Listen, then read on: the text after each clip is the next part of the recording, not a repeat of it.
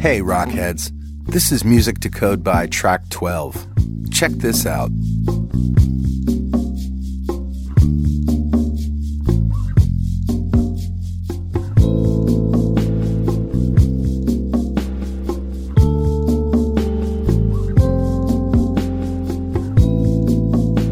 Oh, yeah.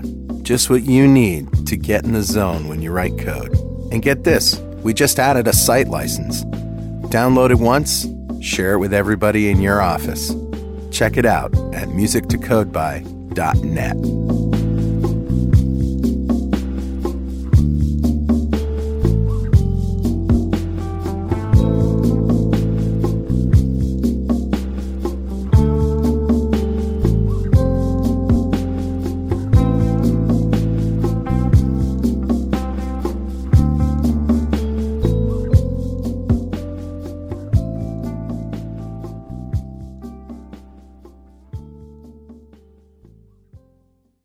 .NET Rocks, episode 1316, with guest Jennifer Marsman.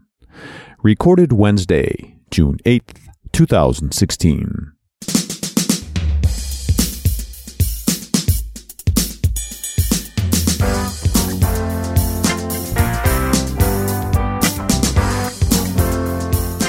Hey, hey, hey, it's .NET Rocks. This is Carl Franklin. And this is Richard Campbell. Reporting from the fish bowl on the floor of NDC 2016, Oslo, Norway. I can kind of talk, Kind of talk. You're making your way. making my way. I'll do fine. One of the cool things of this event is there's food all the time. That's true. and you know, it's great for a guy like me on a ketogenic diet because I'm fasting. I'm Yeah, basically you're just not eating anything. I'm just not eating anything. There you go. Makes it easy. Makes it real easy to travel. Well, it's and I realize because we're not in a hotel. I mean, a stadium essentially. Yeah, right. A concert hall type thing that's been broken up into different rooms, and so we're down on the floor. And We've they- done this for a few years. eight eight years. Eight The first one was 2008, man. Wow. That wasn't in this venue either. It Wow. was a long time ago. Yeah, but we love it here. Uh, it's a great conference. Have a lot of fun doing it. So if you're in Europe, you should come. Yeah. All right, let's roll the music for Better Know Framework. Awesome.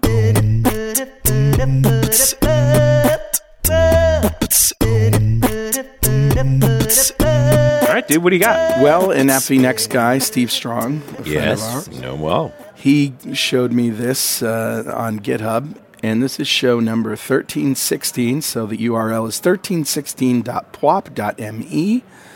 And this is a list of free programming books, Wow. and it's on GitHub. And I think there's about 2,000 of them. Holy man. My first question was, is my book on this list?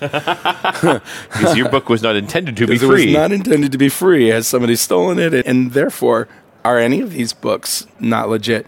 Turns out, no, they're all supposedly legit. okay. But there's so many categories. I mean, just about every language you can think of, and every kind of technology book that you want. That's amazing. The list is huge. There's even mathematics books, and then there's a whole bunch in the miscellaneous category as well. There's a section on free podcasts too. And guess what? In the language agnostic category, .NET rocks. How cool is that? Yeah, that's pretty cool. Quite a collection, dude. And in a lot of languages too. Yeah. If you'd like programming books in Azerbaijan, they've got that. All right, that's a neat find. Yeah, I love thanks, Steve. And uh, maybe we'll send you another mug. Yeah, why not? he probably doesn't have enough mugs. Who's talking to us, my friend? Uh, I haven't done a show with Jennifer in the past, so uh, couldn't go back on that. But uh, did grab a comment off of show 1020, and that was Machine Learning in the Cloud with Seth Juarez, Right. now a Microsoft employee, wasn't at the time. Back in August of 2014, we were talking about machine learning in the cloud, if you can Yeah. believe it. And Terry Burns Dyson said, I remember watching a DNR TV episode with Seth Yes. in 2011. Yeah. That's way back. it's still online. And I found it fascinating to think about the possibilities back then. Of course, with Seth's always talking about machine learning Right. in his mathematical way. Well, and it was his library he was showing. numl. off. Yeah. yeah, and we did a whole show on it. I've recently started a new job where there is a lot of data to digest, and this episode really got my wheels turning on the possibilities of using such techniques to be smarter about the data. Hmm. I have downloaded Seth's numl library, and getting it up and running made me feel smarter. Hmm. Yes, if you can make Seth stuff work, you are smarter. There's no two ways about it. That guy is a very smart cookie. I would really like to see some more demos on this stuff, maybe a Pluralsight course, because I would love to know more.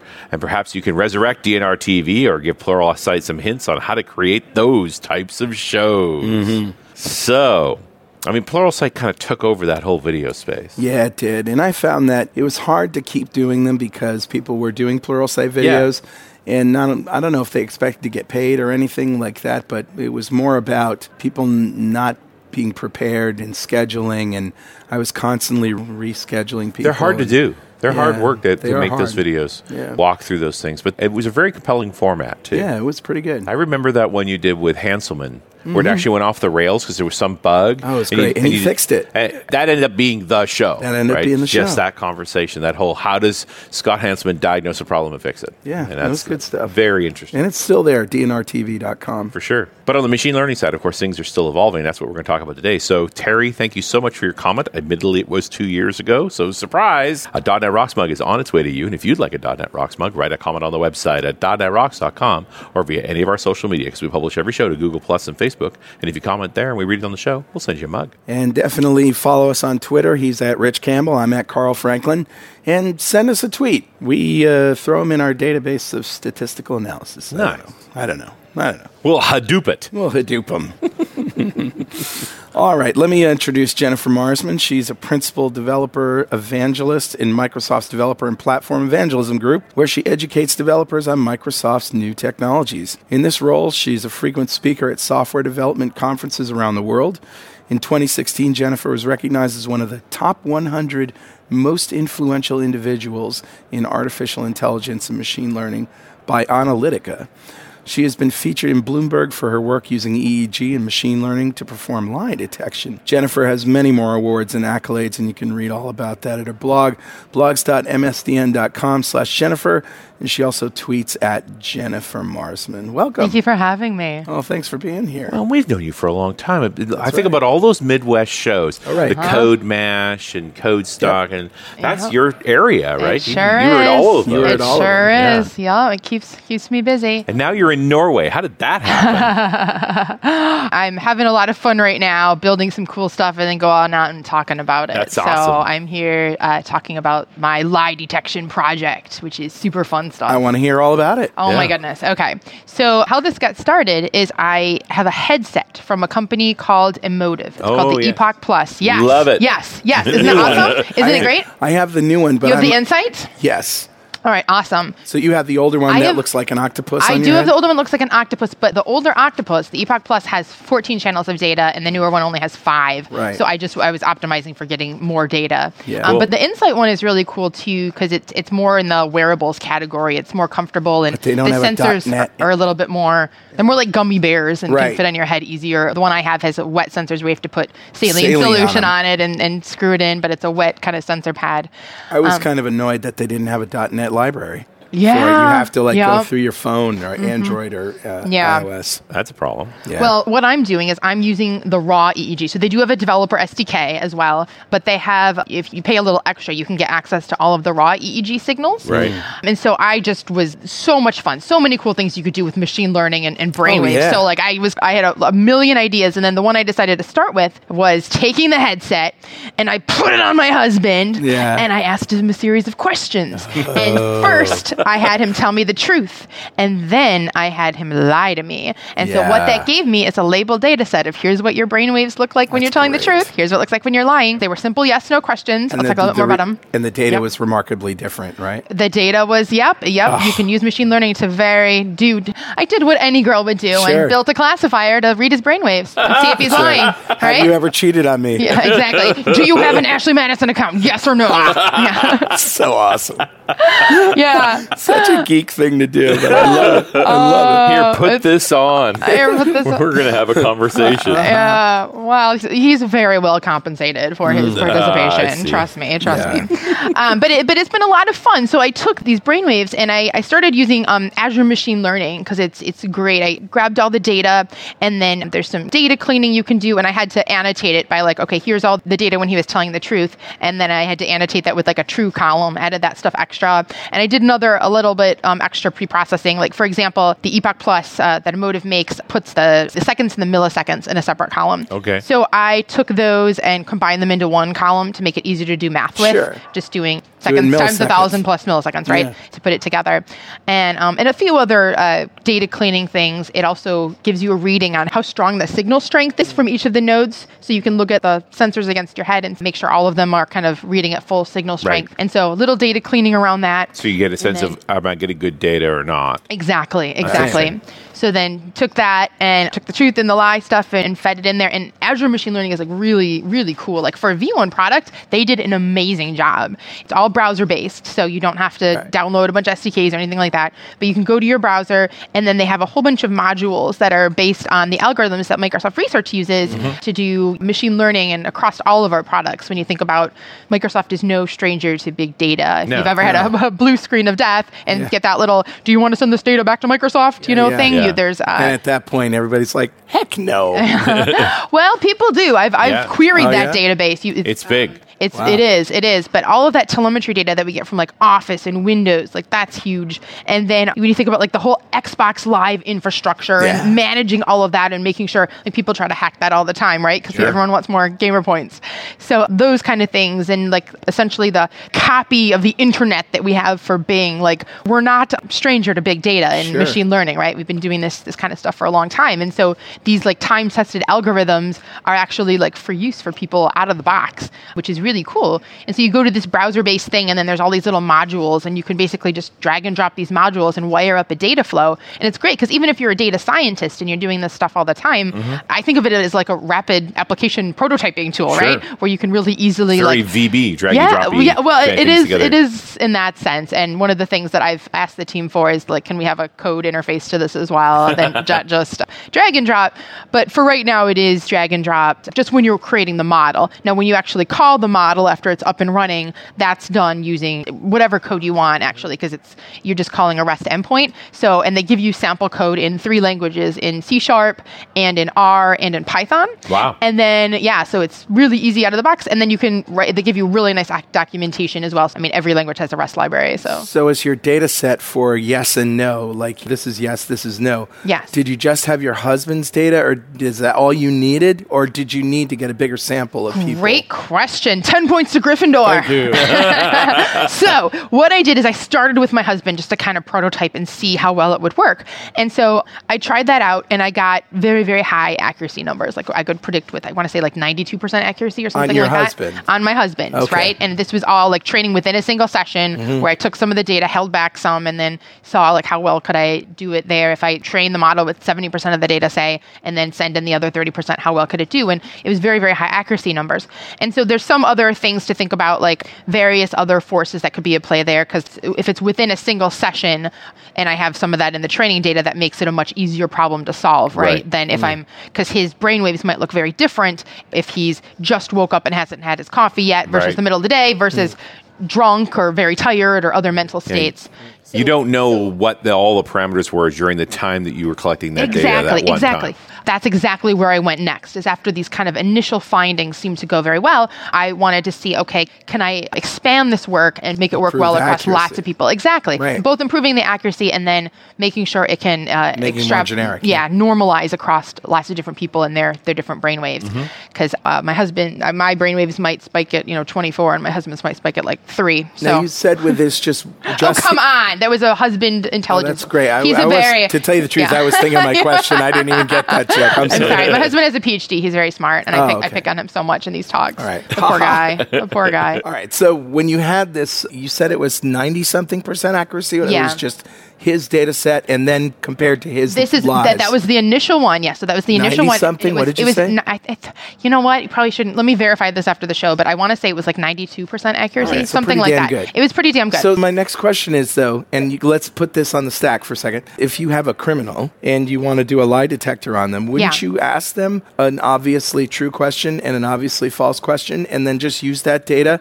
and get ninety-two percent accuracy with A- them? Absolutely. That's how polygraphs work. They Yeah. do um, control questions like that where Right. there's known right and wrong answers. And so Yeah. Do they, you have they- wings? They, exactly. They, they do these things to kind of test your mental state. However, one of the reasons why I was excited about this work is that there's a lot of people who kind of poo poo the whole polygraph system, Yeah, right? There's ways of getting past Right. it because what it's really measuring is your emotional state, right? Like kind of how keyed up you are. You, when you lie, you get a little more tense and aggravated.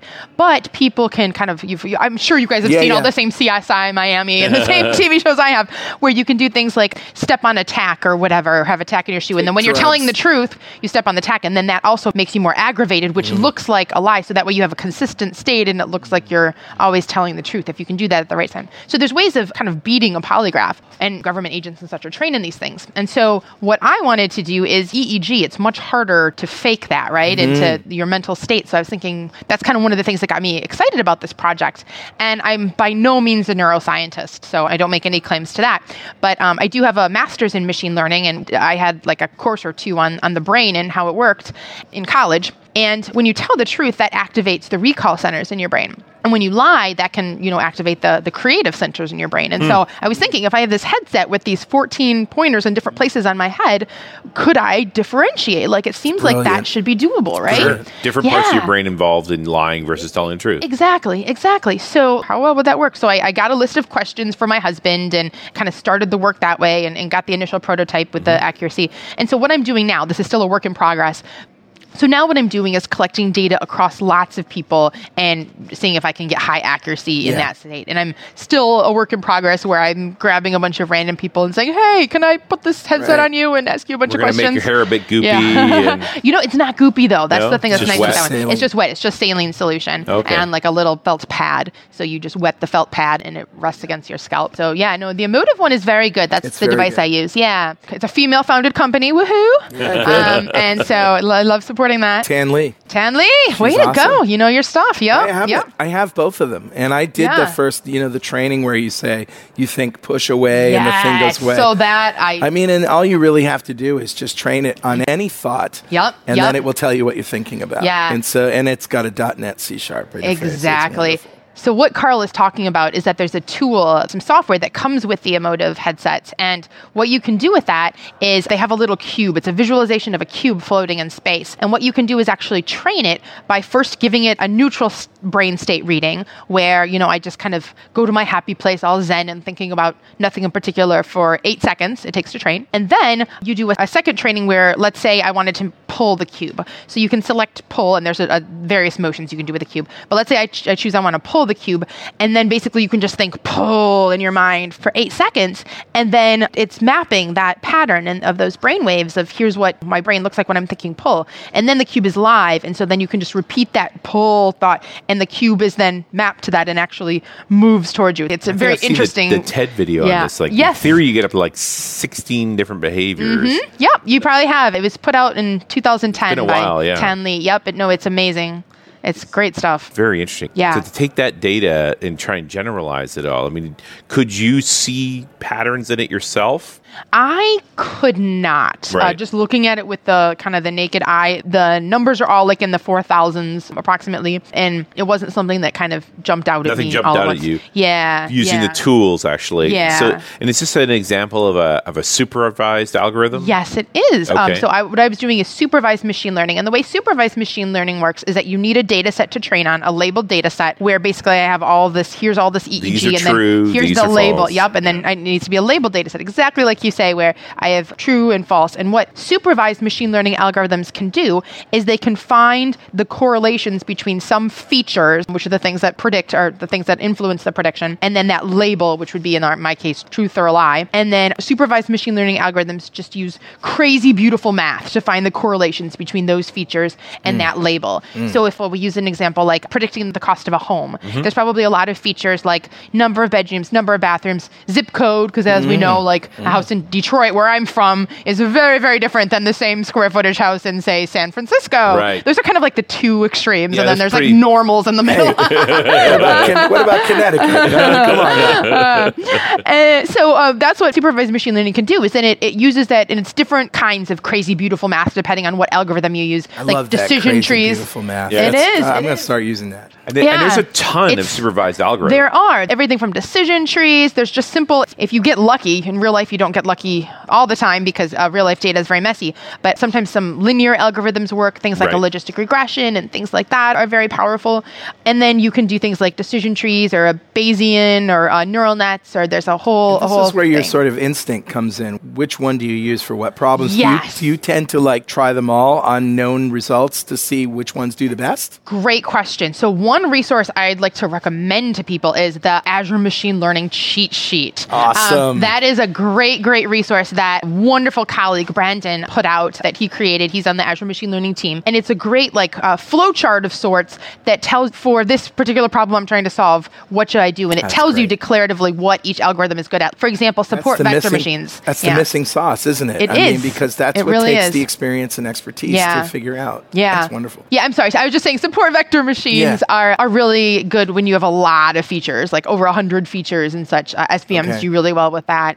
And there's other things to think about too, like whether you want to update your data frequently, because some algorithms work in batch mode where basically you need to take all of the data all over again and like pre-process all of it. And some lets you kind of add things incrementally. So there's different algorithms shine in different areas, but there's a lot of great resources that help you do that. But there is some art to data science. Like in your original question, like I do typically try several algorithms out just based on the data and and try a couple different ones and see which one works well. And there's great tools within Azure Machine Learning. There's this evaluate module that allows you to evaluate and compare side by side and get a nice diagram Wow. of how each of them is performing Which in terms really of applying an algorithm to a set of algorithms to say, you know, sort out which are the best results. we're getting so meta One here. thing Seth said that stuck with me is once you find out what it is that you want to know and the questions that you want to ask, the rest is easy. Yeah. Oh yeah. Oh yeah. And honestly, it, that's where people fail, though, isn't it? Was Yeah, they don't yeah. ask the right questions or they Right. don't know what they're looking for. Yeah, Seth brings up a great point. I think knowing what you're looking for is part of the problem, and the algorithms are actually the easy part. That's not hard because even if you want to use in a practical application, there are a ton of machine learning libraries and such out there already too.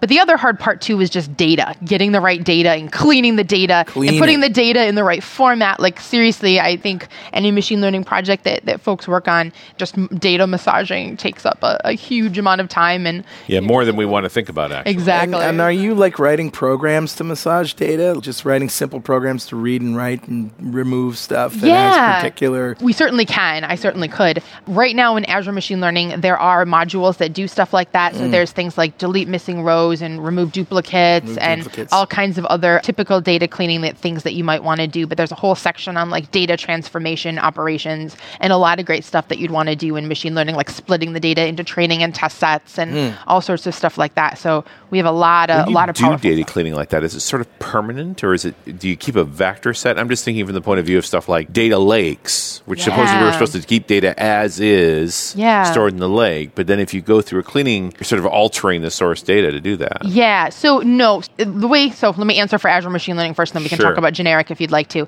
But in Azure ML, uh, the data gets pulled into Azure ML specifically, so it's kind of ingested that way, and so then it's just making changes to that local copy where I might want to, you know, remove some original is columns. untouched, yeah. Yeah. yeah, You can leave the original untouched if you desire. So it's all kind of within that space that it gets changed. It has its own little blob storage that it's using as underlying storage. So it's, it only grabs it at the time. You can do whatever you right. want to. So it's not modifying your source So data. where, where is your lie detector thing being used, if ever? Where- where- you know? Well, there's actually, uh, besides the fun stuff with my husband, it was really funny because I just finished the initial prototype. And Right. I want to say within the next two weeks or something, my team was all getting together for an offsite. And as you know, I work on a distributed team. So Right. Yeah. I live in Michigan and my current manager lives in uh, Minnesota. And so I haven't seen him for a while. And I'm like, oh, I'm making great progress on this, this thing I've been working on. Hey, do you mind if I put something on your head? so, so Everybody bumps into you now. Huh? It's like, hey, I we're gonna put this on there. So I took it and put it on my manager and, you know, asked a bunch of base questions to get Right. to make a classifier that was specific to his brainwaves.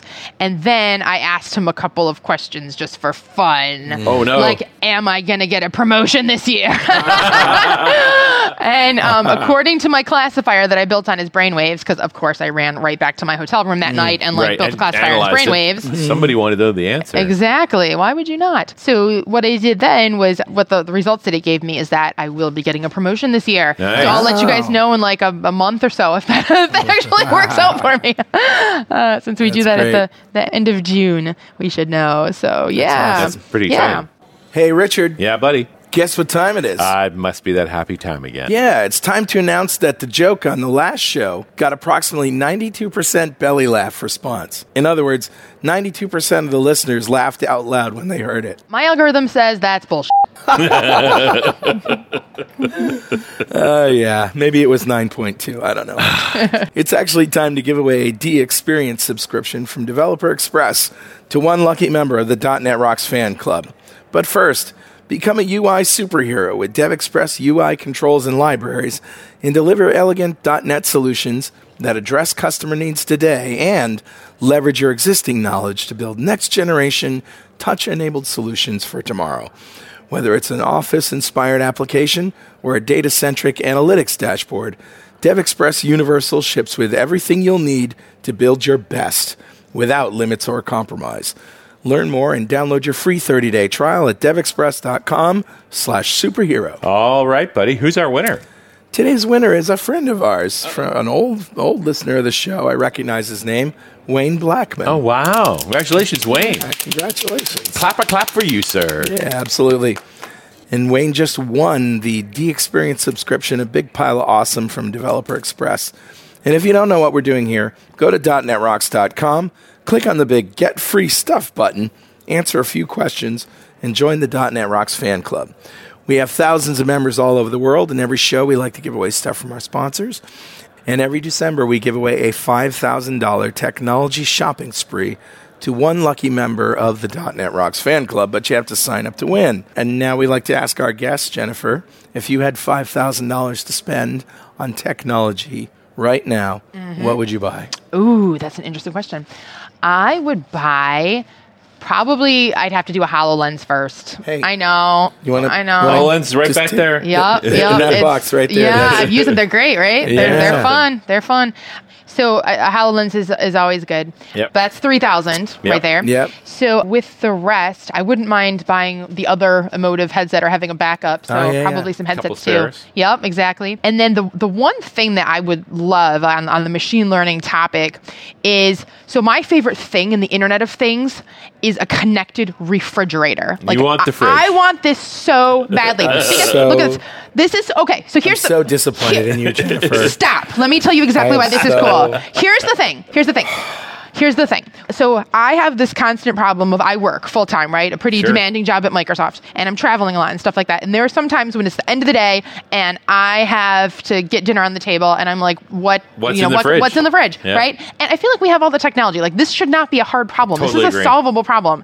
Number one, you could use just image recognition to find out what's in your Yep. fridge. UPC or codes. number two, yeah, is you just use the same UPC codes that you use when you're checking out at the grocery store. So that infrastructure is already set up. You So use have that to, put in there. your bacon before you put it away in the fridge. Mm-hmm. really? Maybe Yeah. I'd rather use vision technology, but maybe when the when there's things, a couple things that aren't recognized, then you use fall back to UPC. So Right. right, we solved that problem. Scan's pretty okay. easy. So now the refrigerator knows exactly what's in there. So number one, I want the intelligence for it to make my grocery list for me. Over time, it's pretty easy to figure Why out my not patterns, just send my vendor pattern. Why not just send a, a request to Peapod to, yeah, to send yep, your groceries yep, to you when and you need? yep, I want it to do Really? that. Yeah, yes. Wow. Yeah, I mean, I'd probably use. You- I usually you- use so Amazon. you don't like shopping and cooking? I love cooking, Yeah. But I have three small children. Do you remember what it Yeah. was like to have three small No, I children do. I and no two. and no wife? when Well, when no. it's me doing it and Yeah. not okay. No, you know I what I'm And, don't. I, saying? and I almost I get can't imagine. that you, what you really want is a system to be making meal suggestions for you on the way home.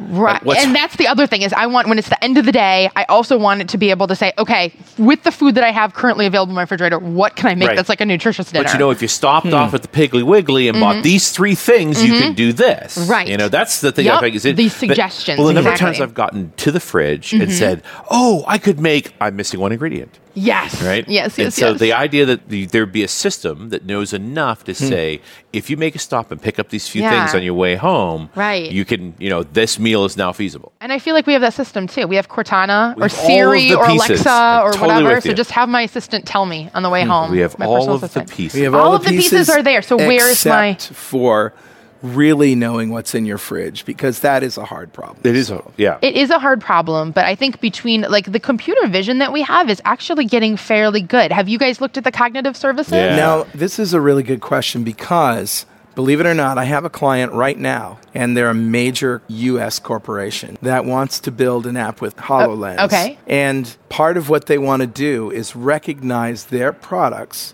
in your world. Uh-huh. Okay, yeah, And then yeah. release things and do things, and give you coupons or whatever if Right. you actually if they actually see their products in your world. Yeah. And so the, I thought about using cognitive services yes, for this. yes, yes. I think that's a great place to work. But so, how? But how, I guess my question about cognitive services is how specific can it get? Because I know something can say, "Oh," and I'm just going to pick. Oh, I see that there's a, a bottle Yeah. or a can of something. Yes. But I don't know exactly what it is. All right, so two points. Um, number one, um, so we did do something very similar. You may have seen on howold.net, uh, with Right. the, the website that predicts your age and uh, Mm. your gender and, and can do facial detection and such. That website um, had the ability, if you had a, a Coke in the product, we did this partnership with Coke where it would recognize Coke on its on its hundredth birthday. Mm. So it would recognize any instances of the Coke logo in there, Mm-hmm. and then it would pop up the age of 100. It's 100 years old to celebrate, you know, the 100th anniversary of Coke. So it can be done. There was Mm-hmm. a there's a prototype that proves it right there.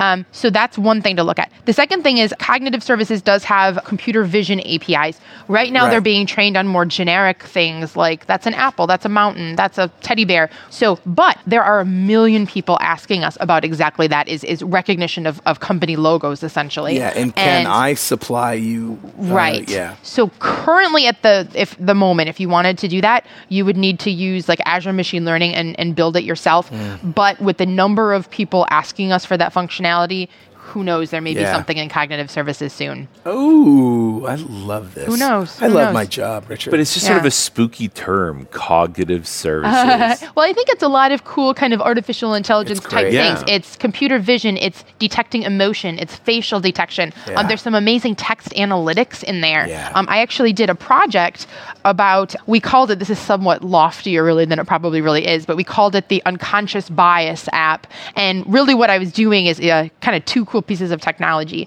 Um, what I wanted to do is, so we we have this awareness of um, cognitive or I'm sorry unconscious bias right now and are we unconsciously treating people different because of prejudices that you might have Right. and just just just having an awareness of how you treat other people and you know the saying you know in God I trust all others bring data I started thinking how how Deming. Yes. great. How would I decide use data to figure out am I being you know mean? And so or not mean but am I treating pe- some people differently than others? And so what we built was there's an interface where you can put in an email address and then I use the power of the Microsoft Graph to go in parse your email and grab all the emails from a, that to that you send to that particular user and only the unique part of the user. So if it's a long thread it'll only grab the the latest thing that I sent to them and not the whole thing and mix it up. Exactly. And then I take that data and I send that to Microsoft's cognitive services, specifically the text analytics API, which does sentiment analysis. And it gives you a number back between zero and one, where one is a very positive and zero is very negative. So then what the application does is it actually, I put in an email address and it gives me back a score. I make it a percentage from zero to 100% of here's how positive your interactions are with this given person and uh, a chart of here's what your sentiment looks like for this person over time. So it's really cool. I mean, it's just a really cool. Really tool you can use, especially if you're struggling at work a little, maybe going through a divorce, and you're like, oh my gosh, have I been through, or my kids are sick, or whatever, and you're just looking at, okay, am I, have I been kind of, let me see what my positivity has been like over the last Sure. couple of weeks or something. It's a really interesting tool. Well, in that cognitive sense. bias exists in a lot of things. I'm a firm believer in this idea that you make a decision to buy, you know, in a fraction of a second, and then you spend the next 20 minutes Justifying. justifying, it. Yep. Yeah. Like Yep, you've actually already decided to buy, and Yeah. now it's you're building up the explanation to the world Right. Yeah. of why you actually or made that your buy. spouse, at It's, least. yeah, it's true. It's true. It's true. Well, the code is all available on GitHub. We stuck it on GitHub, and I have a blog post on it on my blog as well. Sure. So you're welcome to read a little more, and there's uh, screenshots and all that stuff on my blog to check it out if you're if you're Mm-hmm. So interested. I did some work with the bot framework after yes. build. Yes, isn't it great? And that uses uh, lets you use a cognitive service to parse the right. text that somebody. LUIS. Yep. Yeah, LUIS. uses LUIS, the Language Understanding and Intelligence Service. So tell us a little bit about LUIS. So LUIS is amazing, uh, especially in the context of the bot framework. So what LUIS gives you is the ability to specify. So let's say I have a task I want to do, like I want my personal assistant to book me a flight on an airplane. And so there's a couple of pieces of information you need. You need kind of the the destination and the the source of where the plane is starting and where you want it to fly to. You need um the date. The Yeah. dates that you want to happen, and a couple other things. And so, what so you, you, can, might write an, a, a, uh, a um, function yeah. that takes from to date blah blah blah. Exactly, exactly. So you take those pieces of data. Now, Right. And then what LUIS allows you to do is to, in natural language, express, you know, what those things might look like. So you can give it a number of examples like, please book me a flight from Boston to Detroit on the state or, you know, those kind of things. And then it, you can teach it, okay, this is the destination uh, piece of this. And Right. this is that. And you give it, you know, a certain Give number as- of examples. As many permutations as you can think of. Exactly. So like book me so you can say it in a lot of different ways and Mm. then um it can learn from that and extract uh, the right pieces and be able to insert them into those slots of here's my destination, here's my thing. And then the other thing that's really cool is after you give it a little bit of data and it trains, if there's any uh, new examples that come in that it doesn't recognize, it makes those available to you and then you can say, "Oh, okay, for this new example I saw, this should go here, this should go in this slot." And then you get this really simple ability to, to have it learn then based on that and then that, that's a new thing in its training and it Tends to performs even better. So Yes. there's other interesting problems in there, like people who have English as a second language Mm-hmm. Yeah. may tend to leave off plurals or they might leave off Articles, articles, or things yeah. like that. Yep. No, Yeah. ab- absolutely. And so just kind of learning and getting those good examples across the thing is, is very, very useful. Mm. I found so, it extremely fascinating to use, and I Oh, I think it's because I saw the cognitive services announced at Build, and they're free, right? Or So right for right now, yeah, free to start right now. They're all uh, kind of in preview right now, and th- it'll be offered as a as a service um, through Azure at a at later some point. point. So back at the lie detector, I mean, there's Mm-hmm. all these other pieces that are coming into play with it as well. Uh, can you talk? What algorithm worked for you? You know, we did a show a while Mm. back um, with Anthony Goldbloom. We talked about Kaggle. Oh, I love What a cool site, Isn't huh? Kaggle the best? But the Yeah. conversation we had with him, he said, you know, sort of two algorithms emerged as Uh-huh. kind of the the successful approaches, and one of them was the the recurrent neural network. Yes, as a very different approach from these these pruning trees approach, the- Yeah. the, the the gradient tree approach. Mm-hmm. It- I just thought it was fascinating. Out of all these algorithms, sort of came down to Yeah. These two completely different approaches to solving a problem. Right, right. No, that's that's a great point. And anyone who doesn't know what Kaggle is, you should go check it out. It's this amazing thing if you want to learn more about machine learning. It's uh, K A G G L E dot com. Yes. But they give you this great competition site so that way you have the ability, they give you kind of well defined problems to solve and then the data to solve them with. So it's a great way to learn more about machine learning and in, Right. a, in a fun, And I love of neat how way. all the data scientists there are just sharing their results, Yes, like yes. how No, they it's- built it's a something. great and community. because they're competing. They're always upping yeah, other's each other. No, it's a great yeah. community. It's a great community. So let me go back and answer your Yeah. actual question. so what you mentioned both decision trees and uh, Neural recurrent neural nets, and it's really funny that you mentioned those two because those are actually the ones that were most accurate or, or best for me. Exactly, Wow. those two out of all the algorithms there are. So decision trees. So the, what I was using, or one of the first ones I did, were some ensembles of decision trees, Right. essentially.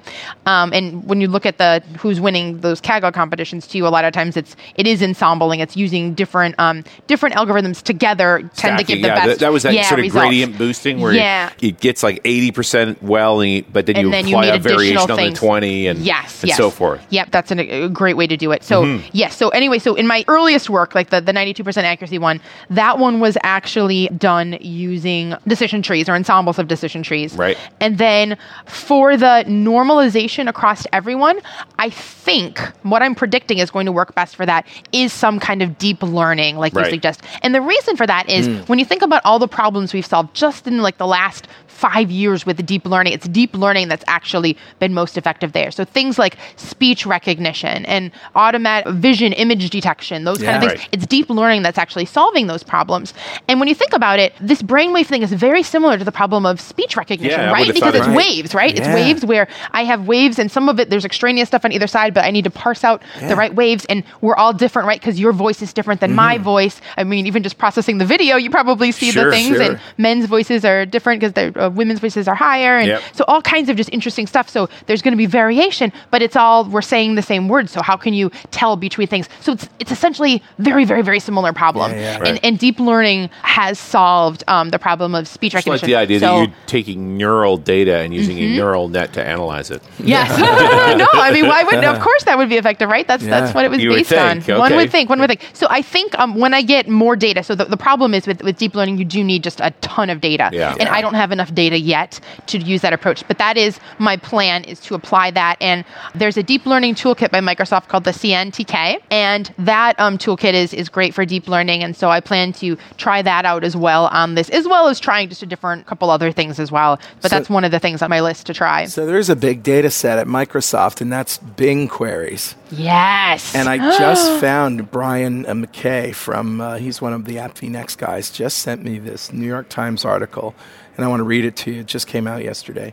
Yes. Microsoft finds cancer clues in search queries. Yes. Microsoft scientists have demonstrated that by analyzing large samples of search engine queries, they may in some cases be able to identify internet users who are suffering from pancreatic cancer even before they have received a diagnosis Wow. of the disease. Isn't it amazing? It Seems so, So- strange. But it's so simple and obvious at the same time. Yes, yes. So when you think about it, if you have data coming from all over the world, so let's use a simpler problem of like just where's the flu going to spread? Because you know, like getting Yeah. flu vaccines to the right place at the right time Yeah. is a huge problem for the medical industry. And so even something as simple as there's a whole bunch of people in Michigan right now searching about flu symptoms. Because I, I know when I get sick, the first thing that I do Go to is, a legit- WebMD, is I right? Do. I go online and I search for my symptoms For and sure. I say how you know wh- wh- what does it look like I have? Do I should I bother going to the doctor for this? Those kind of things. And so if you get a whole bunch of people searching for symptoms in the same area, you can tell okay, Kind of everyone is yeah, everybody's searching for flu symptoms in this area. There's definitely flu there. Right. So there's a lot of really neat things you can extract with search engine data. And I actually Yeah. just released a video series where I interviewed the Bing Predicts team. I don't know if you're familiar with their work, but they do a ton of this stuff where they're analyzing Bing search data in addition to like social data. They pull in some social stuff from Twitter Right. and Facebook and other stuff Maybe to predict to make amazing predictions. So they do it in the areas of reality TV, award shows, sports or sporting games and matches, and political elections. So it's really, really cool because they all have their own little things. They started with reality TV. So like who's going to get voted off of Right. American Idol Yeah, next? yeah. Right. And you, I mean, that's pretty easy, right? Because it's a popularity contest. So if a lot of people Yeah. are searching for one particular person, you can tell that they have a, a large fan Yeah. base. And then next, they kind of went into other things like award shows, and those are a little harder. Like the, the fun thing about award shows is that they have the problem of it's not decided by the general public. A lot of times, it's a committee of Mm. like for the Academy Awards, for example, it's um, a committee of film critics that, Yeah. that Right. actually make the decision, and the They- Grammys on for music. Yeah, they and- are filtered sets, right? Exactly. So how do I predict what those people think? Because that demographic too, especially if it's an older veteran of the film industry, that might be a different than the demographic who's talking on Twitter. So would, would Twitter like that could actually be a distraction? Like what Right. Twitter is saying could There be could be different a than that. Noise. Right. So figuring just the all the cool work around that, Wow. and then there's stuff with the election is Mm. is amazing, and and that is a fun problem too because you need to have some sentiment analysis. Because if I'm searching, for example, for Donald Trump, is that because I support him, or is that Ah, because yeah. I want to look for funny videos of him saying ridiculous things? That's right. right. So Yeah. there's all kinds of things to think about there. And then the sporting matches, that one is the interesting stuff because all the other ones kind of make sense, right? They're they're popularity Mm. contests or there's some aspect of majority rules there. But sporting events, right? That's even So I'm a big fan of the University of Michigan Wolverines, but if I search for the Wolverines, that doesn't mean that they're going to win, right? Like Right. where the heck is the correlation? Right. But what they can do is they actually get a 5% increase in their accuracy numbers versus like all the other things that they do, like the typical like Vegas things to predict outcomes of games. Hmm. But they get a 5% boost from that by using social data. And it's partially just that wisdom of the crowd thing. Sure. Right. So think about like if, if I asked everybody here to estimate the temperature in Oslo today, Hmm. some people would estimate over, some people would estimate under, Mm-hmm. but the whole crowd together would actually do a fairly accurate estimation Right. just because the wisdom Law, of the crowd. yeah, Yeah, exactly. law of Law large of- numbers, Exactly. yeah. Law of Yeah. large numbers.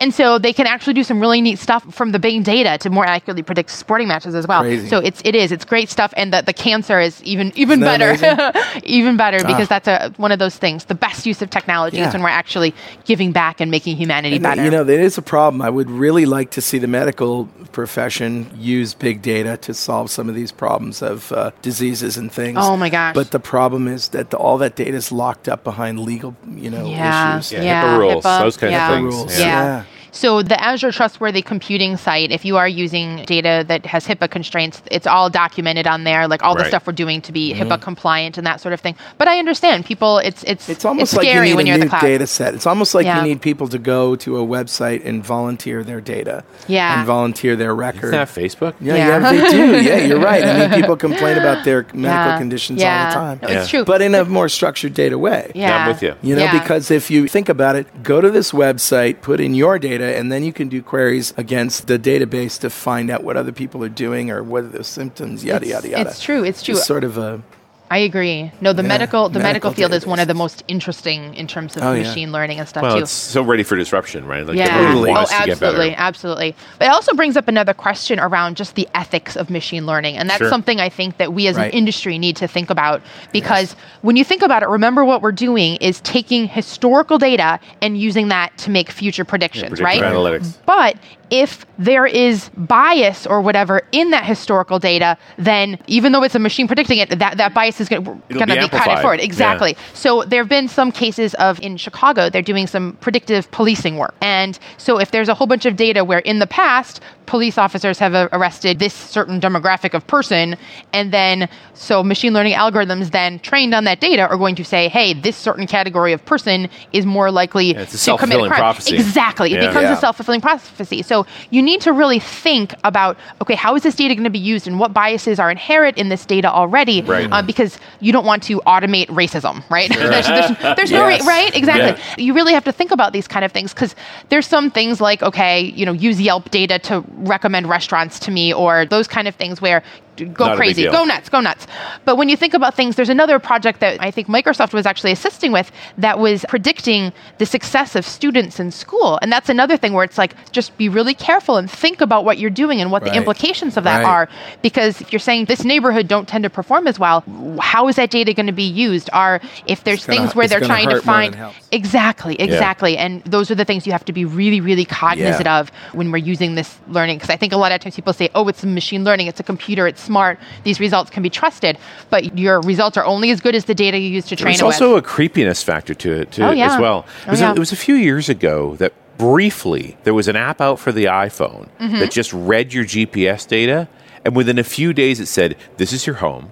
Mm-hmm. This is your work. This is where you like to grocery shop.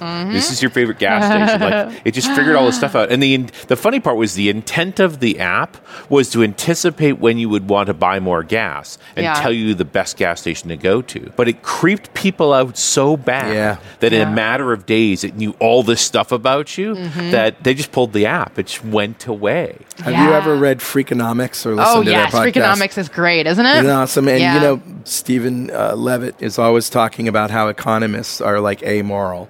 because they're they're so cold and calculating, and it's all about the numbers. Yep, and you yep. know they're they've been accused of just being heartless and cold.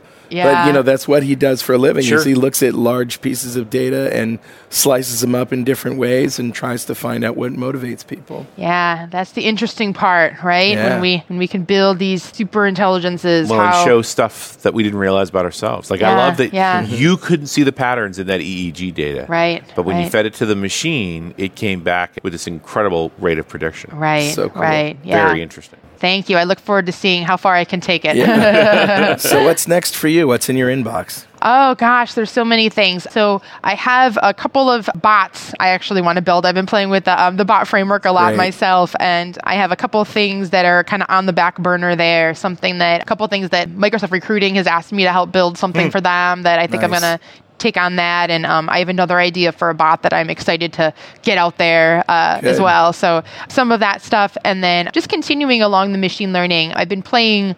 I want to do a little bit more stuff with the CNTK. I've only done like really basic demo stuff What's right the there. CNTK? I'm sorry. So the CNTK is Microsoft's deep learning toolkit. Yeah. So it's stand the convoluted neural network uh, uh, toolkit. Yeah. Yeah, I believe. So yeah, Okay. it's a, um, or was it computational? Maybe it's computational. Computational sorry. network toolkit. Yeah, computational uh, network toolkit. But I like convoluted better. Yeah, so it is. It's using convoluted neural nets, or it can use uh, convoluted neural nets. So forgive me. Well, we could do the acronyms at Microsoft. There's too many, Yeah, too many acronyms. But yeah, so but it is. It's essentially our deep learning toolkit. So just it's a fascinating Mm. space, and I want to do more there. So that's one of the other things. I have a couple projects teed up in that space as Great. well. So yeah, so much fun stuff with the bot framework and the CNTK and Azure machine learning and the cognitive services. There's no shortage of cool machine learning Now stuff we to play just with. need more hours in the day, right, I know, Jennifer? Right? Oh my gosh, I got to work on that that Hermione's time turner. Ah. Somebody's Nice. got to get that going. Go going. back and do that. Yeah. It's just interesting to look at all. I'm waiting to see the apps that emerge from these sets of tools, Yeah. right? Like, Yeah. So many different combinations there. Yeah. But uh, I've yet to see a killer app.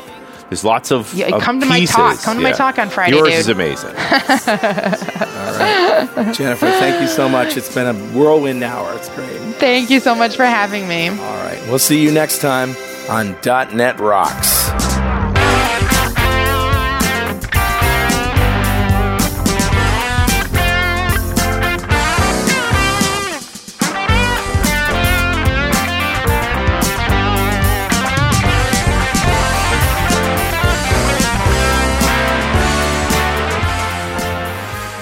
.NET Rocks is brought to you by Franklins.Net and produced by PWOP Studios, a full-service audio, video, and post-production facility located physically in New London, Connecticut, and of course in the cloud. Online at pwop.com. Visit our website at dotnetrocks.com for RSS feeds, downloads, mobile apps, comments, and access to the full archives going back to show number one, recorded in September 2002. And make sure you check out our sponsors, they keep us in business. Now go write some code. See you next time.